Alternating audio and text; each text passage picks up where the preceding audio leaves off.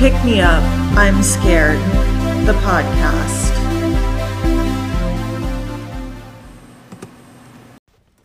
I'm your host, Madeline. And I'm your co host, Kenna. And today, Kenna, I wanted to ask you have you ever taken a bus in LA? A bus in LA. Um, I have, but it was like many, many years ago. I was like not even 21 years old. so it was a long time ago. so I've also taken a bus in LA one time. it was to go to a music festival. Um, but I have taken the train, the subway. Have you ever taken? Oh, the subway. Yeah. I live by the subway. It's cool. It looks like a blockbuster video in Hollywood. It does. It's very 80s. It looks like an 80s blockbuster video. Yeah, and um, a thing I so I used to take the subway as my only mode of transportation for a few years, and I noticed it was always pretty empty, pretty abandoned, like even at rush hour. Yeah, it's eerie, but it, it's cool and it's weirdly like it's nice. Yeah, it is. Um, so when I moved to LA, I moved here from San Francisco, and San Francisco has like great public transportation. You know, like the city's formal position is they're trying to make it as hard as possible for people to have cars. So like everyone's cars would get ticketed nonstop and towed. And uh, I moved to San Francisco with a car, and then it was so difficult having it there that yeah, I got rid of it, and then I just took you know the the BART, the Metro, even the rail cars, and then of course the city's only seven miles across, so I'd walk everywhere and take my bicycle also, and I loved it. And I remember when I moved to LA. Uh, I was really sad that I'd have to get a car. That was like a major thing. So I'm like, there's no way you can just take the subway everywhere here. And the city's too big to walk around.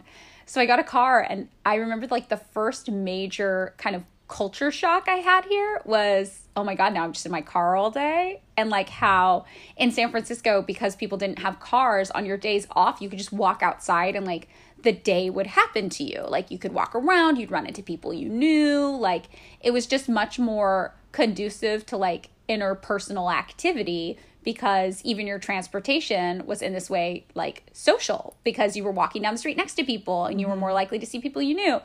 So yeah, so I moved to LA and I got this car which I needed for work because the subway only goes like four places in the city.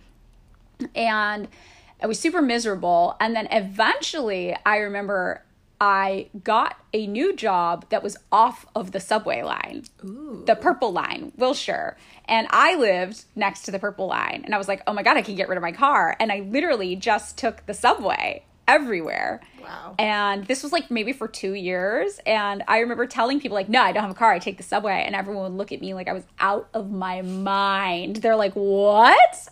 Um, and I remember there was this like Maria Bamford joke about how when she moved to LA, one of her friends called her once and was like, Where are you? And she was like, Oh, I'm on the bus. And her friend was like, oh, What happened? Are you okay? Do you need me to come get you? Because it's so uncommon for people in LA to take public transportation. Yeah, it is a very LA thing because I was thinking the only time when I did not drive in LA was when I was visiting when I was in my early 20, 20s or even before. And that's when you took the bus as a I visitor. took the bus. I would also just walk, which was hot. Yeah, well, there's that song, you know, nobody walks in LA, right? I also walk in LA a lot and people think I'm out of my mind. But when I tell them, like, well, I moved here from San Francisco, they're like, oh, that explains it, you know? Yeah, when I um, had um, my store, people would come in from New York and they'd be like, I walked here from wherever. And I would be like, that's like a mile. yeah. And I'm like, but I, they're like, oh, I'm from New York. I'm like, oh, I see. I see. I see. Now, okay, so you moved here from Portland. Did you take public transportation in Portland? Every once in a while, I would ride my bike. I mainly drove because um, in Portland, my job kind of required it um, Right. when I was selling vintage clothing because I needed to transport, you know, from the place where I got the clothing to the other place. So it just wasn't really conducive to my job. Right. And then I had a job before that that was in a weird industrial area that was like n- not really a good place to get like bus service. So I just I had a car and then so yeah, but So- there's way it's way easier to get around Portland like if you don't have a car. Like I know a lot of people who don't have cars there; they just bike. Yeah, so I was um, thinking about all of this, and I was thinking about how, like, I love living in LA, but one of the things I miss is like how walkable San Francisco is, and um, even now because like work is across the street from my house now i hardly ever drive and just like how much better my quality of life is like as a result of that um, and then i started thinking about public transportation in general and how it seems like even the place i lived that had the best public transportation which was san francisco which i think has like the fifth best public transport in the united states is still severely lacking compared to other countries and so my hometown is Fresno, which is halfway in between San Francisco and LA. And my whole life I've been hearing they're going to build a bullet train. Like they're going to build this high speed train that goes from San Francisco to LA and it'll stop in Fresno. And when it does, our economy will boom because people can get from LA to Fresno so fast that Fresno will be like a viable living destination for commuters. But, you know, I'm about to be 35 and this has never actually happened.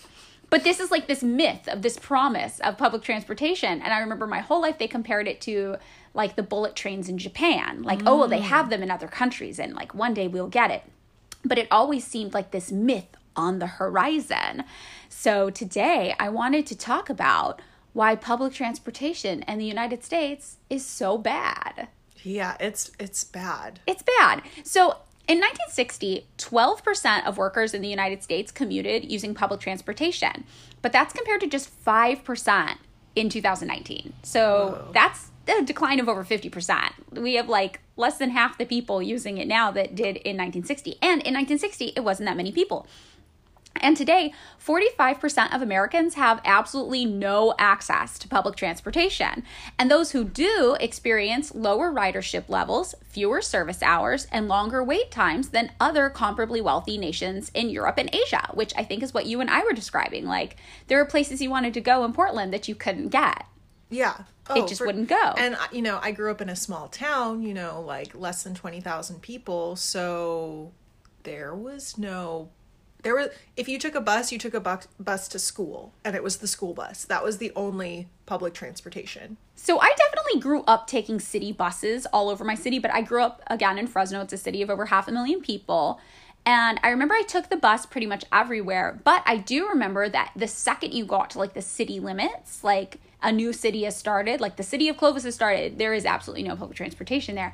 And we only had buses, which I feel like for a city of that size, half a million people, is pretty uncommon. There was no underground system, no railway system. Whoa. Right. And we had like Amtrak came into the city and stopped, but just downtown where nobody really went because downtown was kind of weird and abandoned. Um, so first I wanted to define like what actually constitutes public transportation because there are so many different systems like we were talking about. There's buses, there's light rails, there's subways, there's commuter trains, there's streetcars and trolleys, cable cars, um, and then even like van pool services, water taxis, ferries. Those are all also considered public transportation, as are monorails and tramways, which I always think of as just kind of a novelty. Like I know they have them yeah. in Seattle. Uh, yeah, I was th- I was actually my mind went a little bit to like remember the trolley and Roger Rabbit? And wasn't that a movie about public transportation or something? I think we should rewatch Sorry, that. my brain went a little like, wow, yeah, the public transportation in Roger Rabbit. I should think about that. Yeah, I should watch that. I'm interested now. so, approximately 6,800 organizations provide public transportation in the United States. However, despite all of this, we still have some of the worst public transportation in the world compared to other wealthy nations. Uh, it's just not big enough to be actually useful for most people. And until it gets a lot bigger, it just doesn't serve as a viable option to replace car travel. Yeah, I was listening to something on NPR where someone was like, I took I, you know, took public transportation in LA.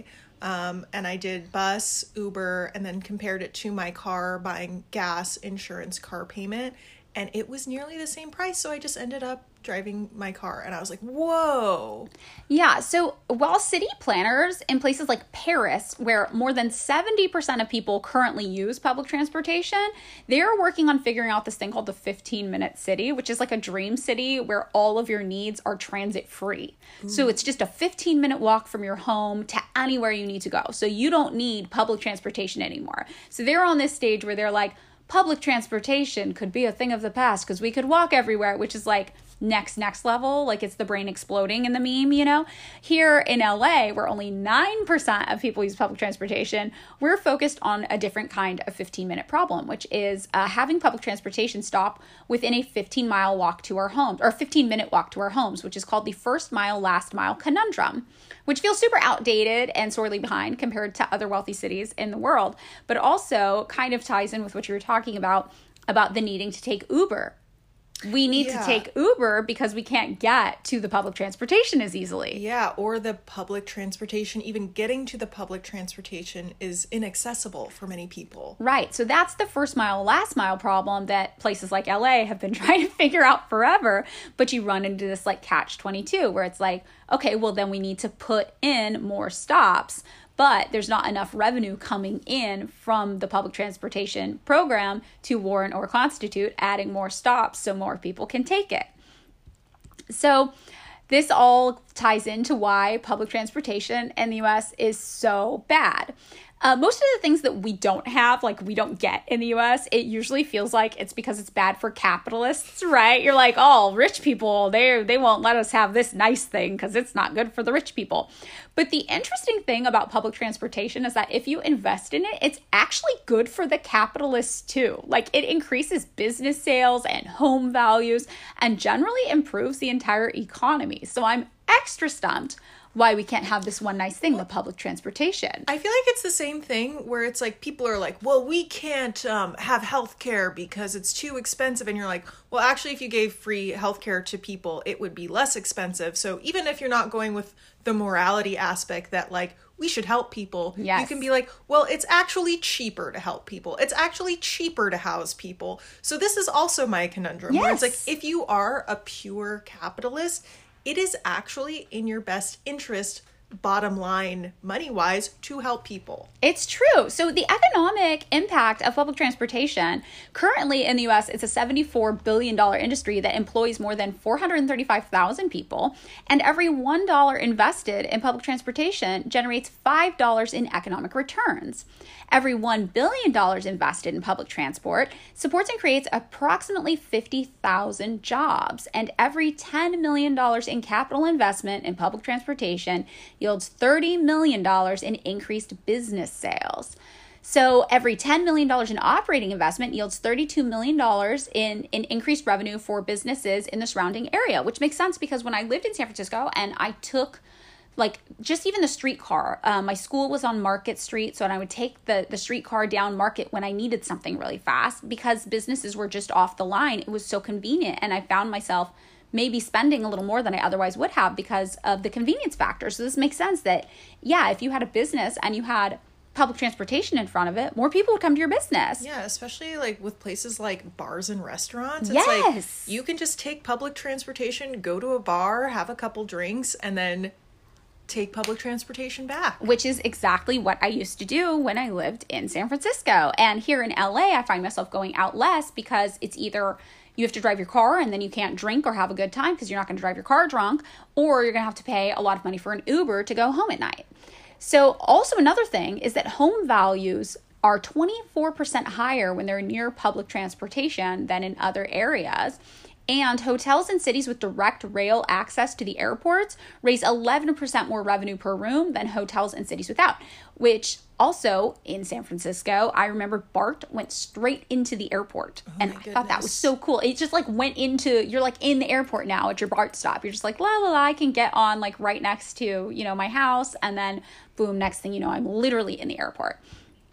Um, so all of these things, like we said, you know, are good. They're good for the capitalists. They're good for the people. Why can't we have the nice things? And there's all these excuses people come up with, right? So lots of people say that, well, it's because of Americans like suburban sprawl issue like that's to blame for our bad public transportation options. Like everything's just too far apart because cities and towns were built in the 1950s here and it was um, starting to get really popular to drive. So we have these auto-centric cities and suburbs that are just too hard to serve with public transportation. However canada faces these exact same issues and has nowhere near the like public transportation crisis that the United States has. If you look at Portland versus Vancouver, Salt Lake City versus Edmonton, or Des Moines versus Winnipeg, culturally and economically, these are like very similar cities, but in each case, the Canadian city has between two times to five times more transit service per capita than the US city. Ugh. So this can't be it. So I have some theories. I would like to hear those because I have I have some thoughts too on why America likes to do this. Why do they do this to us? Okay. All right. So I think our public transportation here is so bad because public transportation is seen either as a poor person issue by the wealthy or a metropolitan city slicker issue by the rural. And it's true that access to public transportation very much does help low income people. The average household spends 16 cents of every dollar on transportation, and 93% of this goes to buying, maintaining, and operating cars, the largest expense after housing. And a household can save nearly $10,000 a year by taking public transportation and living with one less car. This is probably why so many Americans think about public transportation as like welfare or food stamps. It's something that, quote, hardworking people don't need because they can afford a car. And it's only there to serve the less valid, poor, or whatever. Mm-hmm. Uh, despite the fact that most working class Americans actually cannot afford their cars either. We've just normalized car loans so much that as of 2020, Americans now have a record $1.36 trillion in car debt. And car loans now make up nearly 10% of all household debt, the third largest debt category behind mortgages and student loans. And the average monthly car payment in the US is $530 for a new car and $381 for a used car as of 2018, with the average lease payment per car being $430. It's a lot of money, and every single year those numbers go up. Um, a bus pass, for reference, on average costs $58 a month in the US. So, by contrast, Americans have nowhere near enough money saved for things like emergencies or retirements. But if you were to save the $530 a month that is the average new car payment every month for the age of 20 on and invested into the stock market, getting an average 10% return annually, by the age of 65, you would have over $5 million. Damn. So we are literally prioritizing car purchases over our retirement. And in a perfect world, we should have transportation and retirement. We should have all of it. but nobody can afford to do both because wages are stagnating in the US. And for most people in the US, public transportation simply doesn't get us everywhere we need to go. For 55% of us, it doesn't service us at all. So there's not really a motivation or incentive there for people to make this change. And again, realistically, like we shouldn't have to choose one or the other but living the way we do you know the the cost of cars it's it's not realistic actually for the middle class either is what it comes down to and the public transportation issue remind, remains in our minds like some kind of moral judgment. The perception being if you're poor enough to need public transportation, you deserve to be like punished for your poverty by having it be as inconvenient as possible or something. That's like, that's just like, there is this like the weird punishment vibe in America. Yes, and we're punishing like, the poor. especially it's just like punishing things over what people what is systemic yes. and not a personal issue. No, and the people who think that they've transcended that ironically in this situation are the middle class who actually based on their wages cannot afford to be driving their cars either because they're compromising their future well-being for their immediate what they perceive to be well-being by delaying things like retirement savings which we none of us have enough for and instead putting that money into a car payment so they can feel morally superior in some capacity and not have to take the bus. Yeah, um, and sometimes like I've worked jobs where it's like if I don't have a car, I don't know how I'm going to do this job because yeah. like you know, like when I worked at the industrial place where it's just like where it's so unreliable and you know, I don't know if you've ever worked places where you're like they're like you're 15 minutes late, like that's yes. a write up and three write out ups you're like.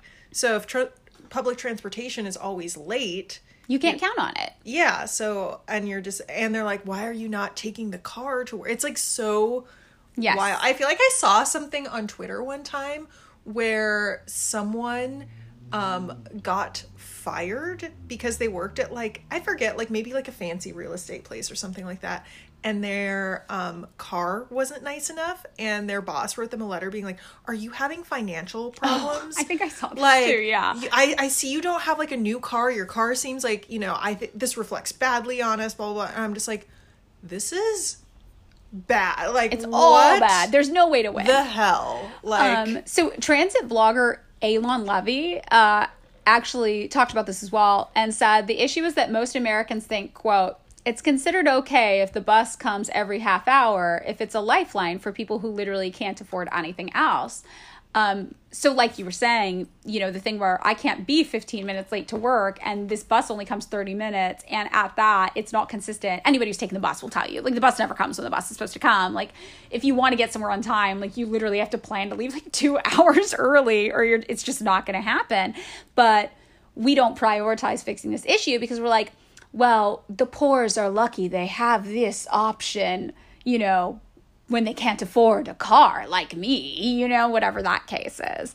And as for the rural versus urban situation, it remains true that older US cities with pre war street grids that minimize things like cul de sacs and other driving focused street patterns like New York, San Francisco, Chicago do have the highest level of US transit ridership. And rural communities in the US have been pretty much ignored by public transportation efforts altogether. oh yeah like if you go to a small town like There's nothing. yeah So, this coupled with the idea that the working poor in cities have an income that comparatively feels higher to people in rural locations, like a New Yorker working full time at minimum wage makes $26,000 a year, compared to just around $15,000 a year for people living off of the federal minimum wage in smaller places, it easily makes it seem like a rich city person non issue to working class and poor rural Americans.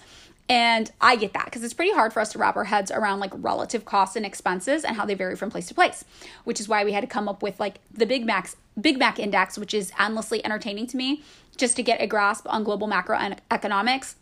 Like we literally have to ask, well, how much does a Big Mac cost there to understand the oh, value of money Oh, like from when they place were like to place? if we like w- raise the minimum wage this is how much a big mac will cost and Yeah. i'm like what about like an impossible whopper? Like how much will those no it's just like why does why is this the factor? It's weird, but it actually has proven to be like more um like accurate than other e- macroeconomic indicators for determining like what cost of living actually feels Oh like from place to place. welcome to america where mcdonald's does the economics yeah, and we do it in other countries too. So if you want to look at like what the value of a US dollar actually is in other countries, there's the exchange rate obviously, but that doesn't matter if you're like say you want to live there and work there and make their wages, what does this amount of money feel like? And the best way to come up with it is the Big Mac index. Um so it's hard if you're like a rural person outside of a city to feel like you actually identify with somebody in a city who's poor who makes nearly two times as much money as you do on paper. But then you you have to remember that that 26k a year income in New York sounds nice to someone living in Boise earning just 15k a year, but that $1400 a month average rent in Boise sounds really nice to someone in New York City who's paying $2500 a month in rent per month. So it's it's all relative anyway, but I think that it is hard for working class people in different geographic areas with different needs and issues facing them to relate to each other. And if you add on to that that the structure of the American Senate means that federal policy is usually biased towards rural interests, with each state getting two senators regardless of population, meaning Wyoming, with a population of 580,000, has the same representation as California, with a population of 39 million.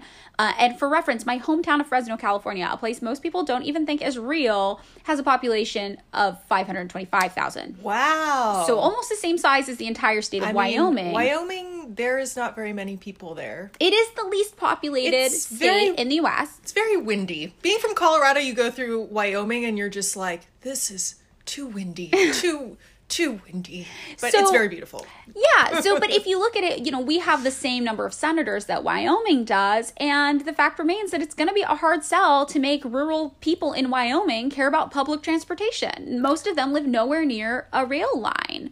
So why would they care? Yeah. So now you have this issue where you have wealthy people who have no need for public transportation. You have the middle class who thinks that they're better than the poor because they're spending what should be their retirement savings on a car payment that they actually can't afford because they've been told that this is what they're supposed to do.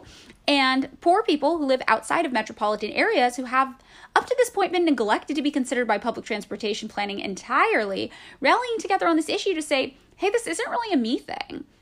Which is why in the 1960s, when other countries were building their public transportation systems, the US was not. And in some cases, like Boston, we were actually actively destroying ones that had existed in the early 1900s, ripping out subway lines and streetcars.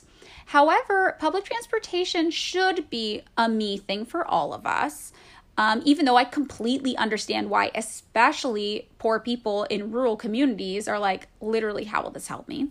Um, and the key thing that I think about a lot is climate change being such a pressing issue.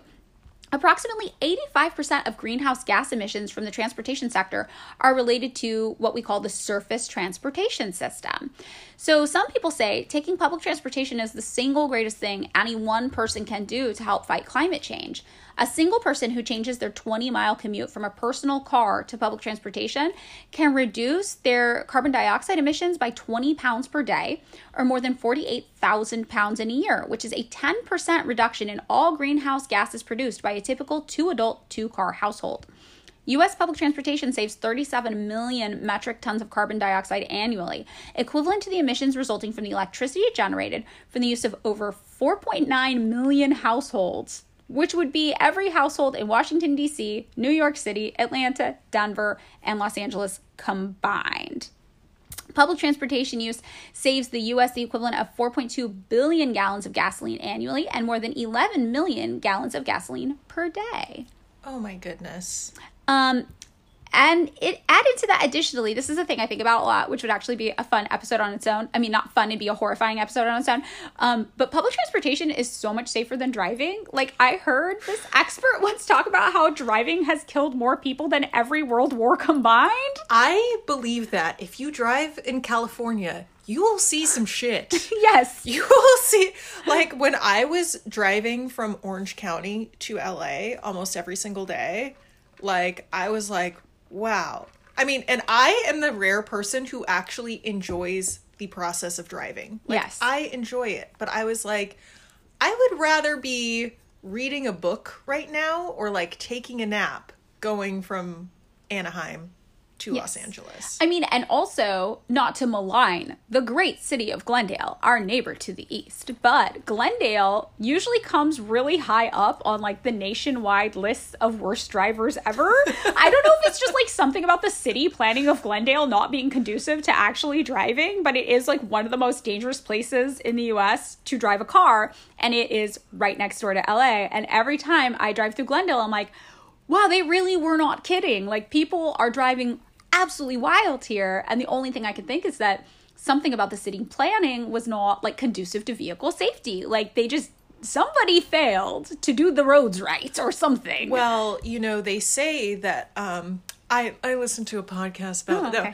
Well, what what we need are roundabouts and more Oh. four-way stops and less stoplights because what happens is people like basically zone out so they don't see things that are unexpected like if someone like a pedestrian is crossing during a red light or they just so it's actually more conducive to have like a, a system more like the UK for Mm-hmm. like setting up cars and stuff because yeah cars are fucking dangerous They are. So traveling by public transportation is 10 times safer per mile than traveling by automobile. And a person can reduce his or her chance or their chance, thank you data, be more inclusive, um, of being in an accident by more than 90% simply by taking public transportation as opposed to commuting by car. Yeah. I mean, I like I said, I I love to drive. I love a long drive. I love like a long road trip just driving and yeah, but it's so so dangerous. It's so dangerous. Um, so all of this sounds like catastrophic, right? You're like, well, what do we do? Like the only people who are actually using public transportation systems are like the poor in densely populated urban areas, which seems like a relatively small percent of the population, even though it actually isn't that small percent. Um, like, how do we get people to care about this and expand the use of public transportation to be more akin to how other countries treat it and less like a social safety net thing here in the United States. Like, how do we get middle class people to get rid of their cars and take public transportation, or at the very least, just go from being a two car two car household to a one car household? Uh, how do we like make rich people take the bus too? Which also actually should be a thing that's good for like rich people's sense of empathy because um, I read this study once that talked about how wealthy people have a harder time empathizing with others because they have literally so much physical distance between them and others. Whereas if you live closer to people and you interact with them, you're more likely to think of them as your community and empathize with their plights and struggles, which happens on places like public transportation. You're literally sandwiched next to other people. It's hard to ignore that they're human too. Um, so, yeah, it's like, how do we do this? And is all hope lost? And um, fortunately, it's not. It's not too late. Uh, in the last 30 years alone, almost two dozen countries have built true high speed rail networks with trains capable of going over 120 miles per hour. And China basically had no rapid transit through the 1990s. And now they have 25 cities with comprehensive rail systems, including seven of the world's 12 largest metro networks by length. Whoa. So it can change in just a short amount of time, it can change in a lifetime. Uh, we just need to prioritize public transportation and change the narrative around whom it benefits and how. Yeah, and you know, one I think that we should just make all the subways look like 90s blockbuster videos so they're all cool and we all feel like Hollywood stars Yes. whenever we go anywhere.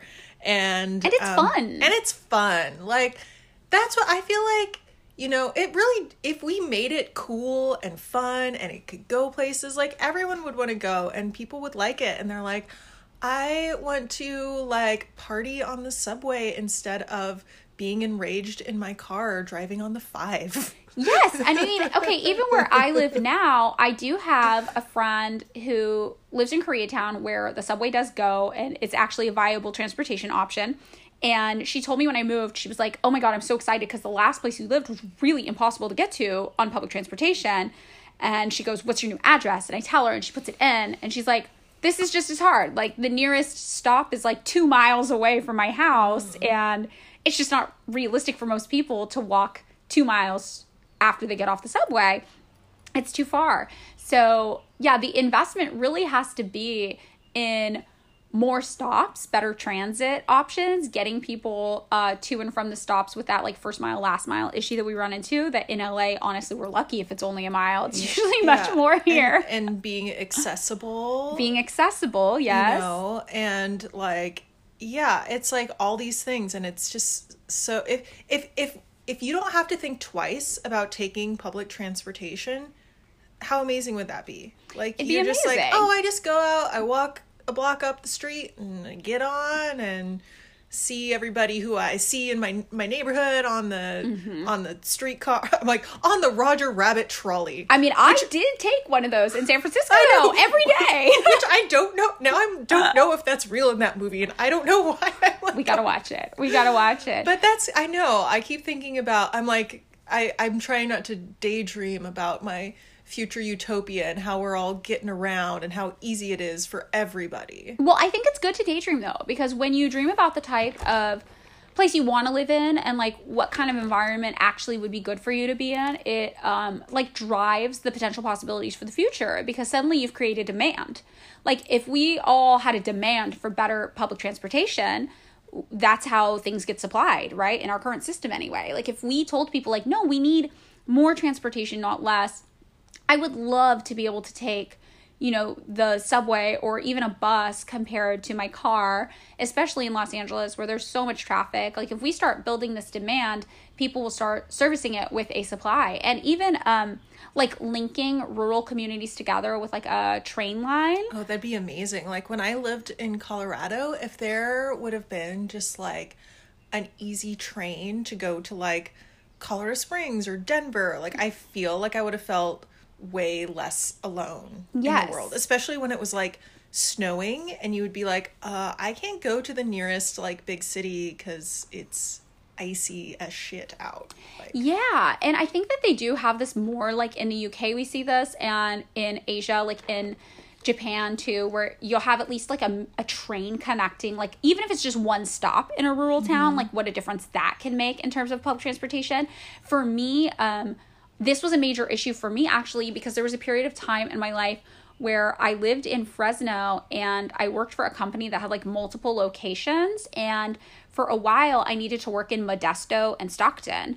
And there just being a train that I could take from Fresno to Modesto and Stockton, and then I could get off and use the local bus systems there that was amazing because yeah amtrak did run up through central california but the ticket prices were really really high um, which is this other thing that people talk about as being like an issue like in the US, we often fight to keep public transportation costs really low because we do view it as like a social welfare program for low income people. And, and they do it does need to be accessible but at the same time we're not able to charge enough to pay for the actual cost of the services which is why the services are so incomplete and low and they are being subsidized by taxpayer money and federal money but just not enough so you're in this like weird place where the capitalists are like, well, people need to pay more for it. And then the people are like, well, the only people really taking it are low income people. Why would you make them pay more for it? Like, that's not right.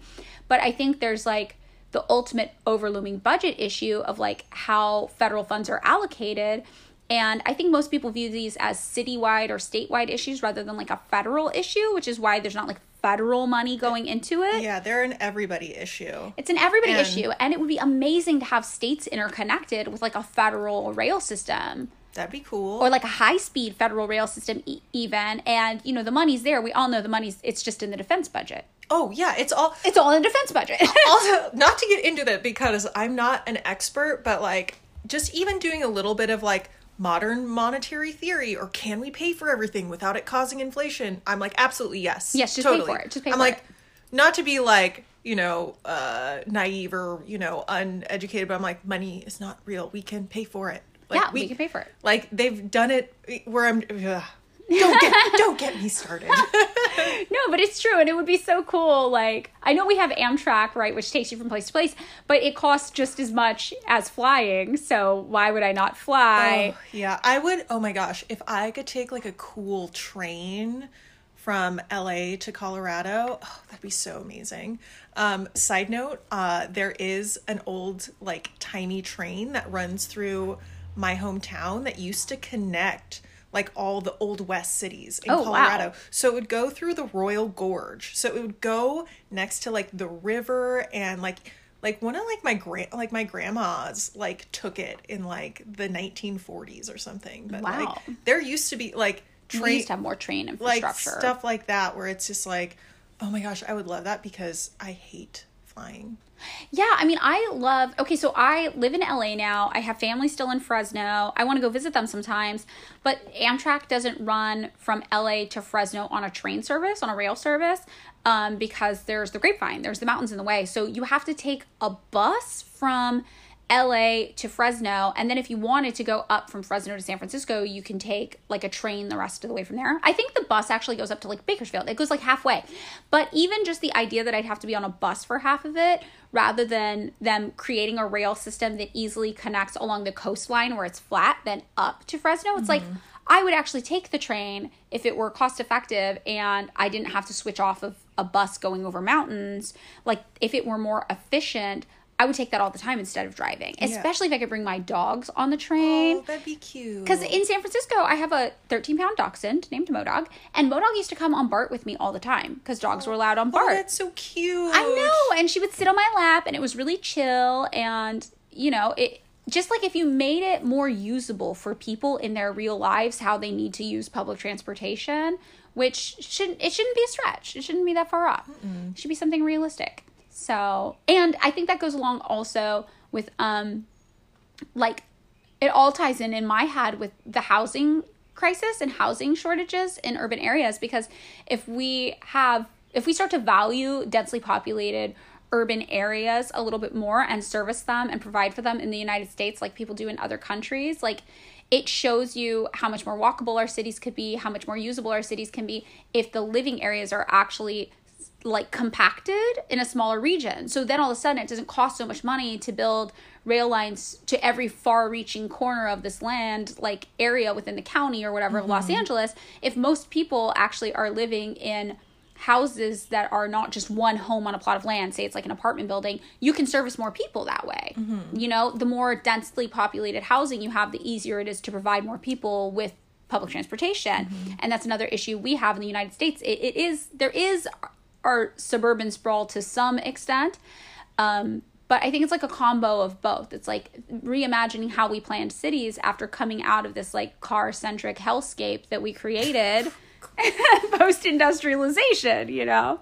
Yeah, and it's just like it, it's also a you know a level of like for me it's like just being thinking like dang like I think public transportation and you know not just pub- sorry not public transportation like transportation like cars airplane you know stuff that we use now is like a really big impact on like the environment and climate change It and, is. um I would like to stick around for a couple more generations Yes. and not have it be like 120 degrees every summer. Yeah, and also climate change disproportionately affects poor people. It's it's poor Absolutely. people and low income people who are most affected by climate change, which we tend not to think about um, because it almost feels like an intellectual or upper class issue because money, low income, and poor people don't have like the luxury of thinking that far in advance. It's more like, well, what am I going to do next week when rent's due? Like, what am I going to do to pay this bill? Like, it's very short term thinking but it's up to like policymakers and people who do have the luxury of long-term thinking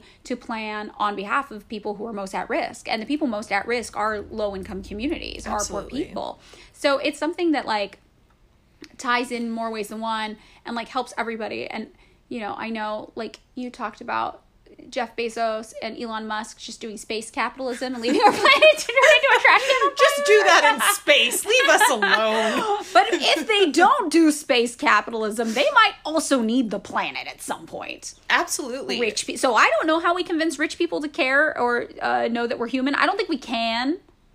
I don't think we can. But uh, unless we stop buying their shit, This is I don't know. How do we make them care? How do we make them care that we need to get places? oh. And then I'm like, don't they want to live in a? Don't they have enough taste to want to live in a place that seems cooler? money doesn't buy taste. Money does not buy taste. I think Donald I- Trump in his ugly gold apartment with his gold toilet. They don't care. I learned that from when I was a teenager watching MTV Cribs. Ah. Money does not buy taste. Money does not buy taste. So I I guess the only way we get the, the public transportation of our dreams is to eat the rich. It's that's the only I keep trying that's the only solution that ever comes to mind. So we can have our high speed rails and our trains and our beautiful bullet train that takes you from LA to San Francisco in an hour or oh whatever. Ooh. It'd be so nice. Oh my gosh, so nice. So nice.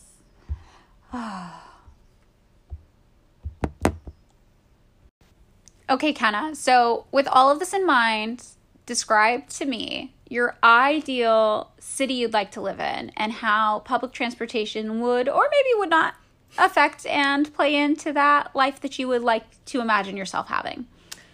Ooh. Um so I feel like I've been watching a lot of anime lately where people like live at these like fantastical like boarding school style like college type campuses where like you go and you uh, can like walk outside and take the trolley to like um the the cute little restaurant and like you have a little place that's like almost like campus style where you're like oh there's the cafeteria where we get our like yummy gourmet style food or it's like it's good and then i can like go and like study a little bit about history or like i don't know i'm my mind is all over the place but i've also been reading this book called The uh, Dispossessed by Ursula K. Le Guin, um, where it talks about kind of like um, an anarchist moon utopia.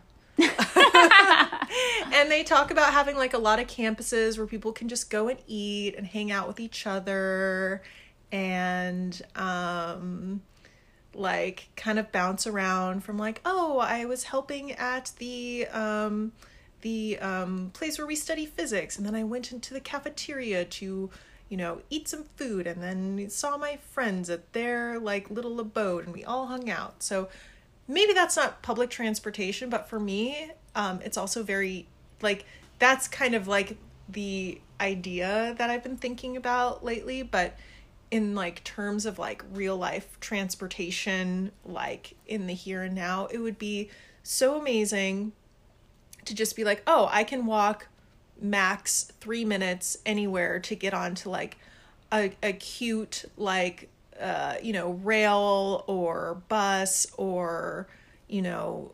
driverless, you know, vehicle where you can just get in with someone else. It's it like feels like you can zip around really fast. You can get a drink, go back home, not worry about it.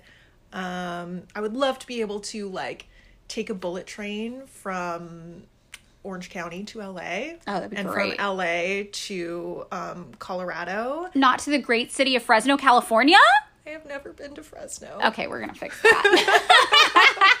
We'll do an episode where you take Kenna I'm gonna to- do a Fresno episode. take me to Fresno. and I just take it all in.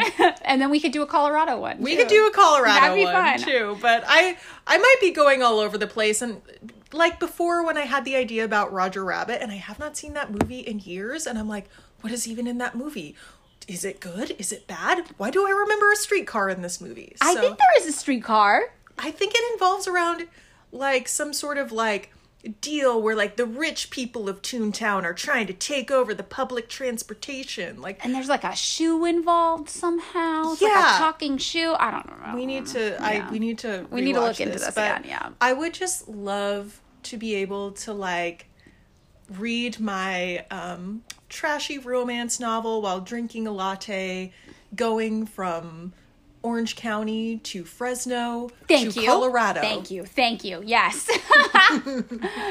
um, yeah, I think that when I think about my ideal city structure and like how I would like to live my life and like what my values are in like constructing what I believe to be a good life for myself, I think similar to what you were describing, it is very community oriented. I think that um, conceptualizing of our like nation or whatever or this environment we live in as a series of small communities that are interlinked together to sometimes solve bigger issues i think that that's beneficial. And i think i understand why paris was looking to do the 15 minute city thing where they're like everything is within walking distance of 15 minutes from your home. And I don't think that's realistic for every community or environment, but it would be nice to try to maximize like think about like your house is the center of a radius. And maybe within 15 minutes of walking you have most of the things you need like a, grocery store and maybe a little cafe and a school and hopefully your job and then if you extend a little wider out from there you have like bigger city services you might need, like more nightlife, restaurants, bars, entertainment, music venues. And then if you go a little further out from that, you even more city services um, that maybe are on a bigger scale, like airports and major railways. Yeah, one thing that I think about is like uh kind of I don't know where I was reading this, but like urban planning whereas like in the in the past um there would be like a little neighborhood and it would have like a grocery store, um like a place to get um you know coffee pharmacy like you'd have like all like a bunch of variety of different things in a little area but once Yes. they started like city planning they're like we have a business area. We have an area for restaurants. We have an area where people work. We have a district for clothing. We have a district like you break up the districts and what that created was really intense traffic. Yes, exactly. So yeah, I feel like my dream would be to have options and then have walkable things, but then have everything else obviously be accessible through a network of like subway is what I like. I like the subway. I like the streetcars. I like those better than buses, but I don't mind buses. But it would be amazing to be able to hop on the subway to go out for the night, you know, and like you were saying, to know that you could have fun and not worry about getting home. Um, even in San Francisco, where I loved the public transportation there, there was always the issue of like the BART cuts off at midnight. You know, you can't be on the BART past midnight. And they would extend it on holidays, but even that was like a big kind of blow to like socializing in nightlife and having like a vibrant nightlife community, which I obviously enjoy. So I think like that would be how my ideal city would be set up and it would be very very focused on public transportation and ideally I would not have a car. I would not need a car and that would be what would be most favorable favorable to me, I think, in that situation. Um but yeah, it just seems so far removed from the life we have that I'm like, is it possible to live in a better world? But then, you know, other countries are doing it. So Yeah. clearly it is possible. We just have to want it enough Yeah. you know and i think that's like i think also we we get kind of caught up on what messages we should be pushing for and um like within our movements within our communities like how do you prioritize? How do you come together to focus on one thing? And if you were to do that what would be the most important thing that has the most impact for the most people? And i think sometimes um in in like social community in this way we end up in analysis paralysis together. We end up in collective analysis paralysis where we can't choose the best thing to focus on. So we end up just going ah! And focusing on none of it. Um, or the most immediate pressing issues which are very obvious like human rights violations which obviously should should always come first.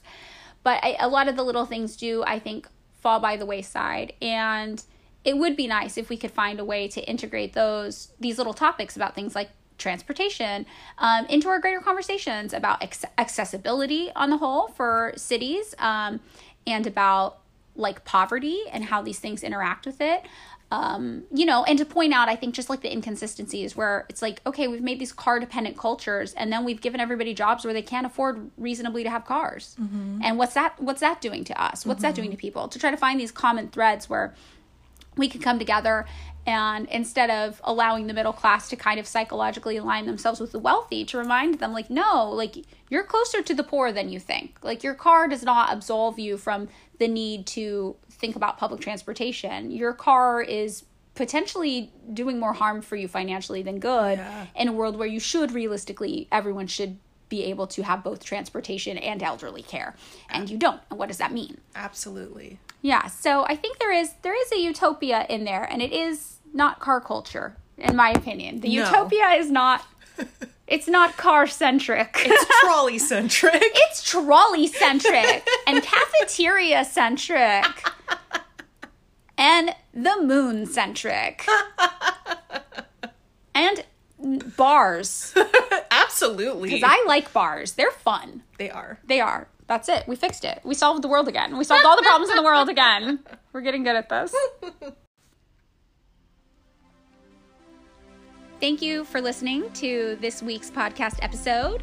If you would like to uh, subscribe to our Patreon, we are patreon.com slash pick me up I'm scared. For $2 a month, you can get access to a link on our website where you can leave us voice messages and talk to us. And we might play them on our next episode and give you our advice, our feedback on problems you might be having in your life, answer your questions, anything your heart desires. And if you don't want to give us your $2 a month, that is fine too. We understand completely. That is your $2 a month. You keep it. Uh, I forgot what I was talking about. Okay, yeah, that's it. Thanks. Bye.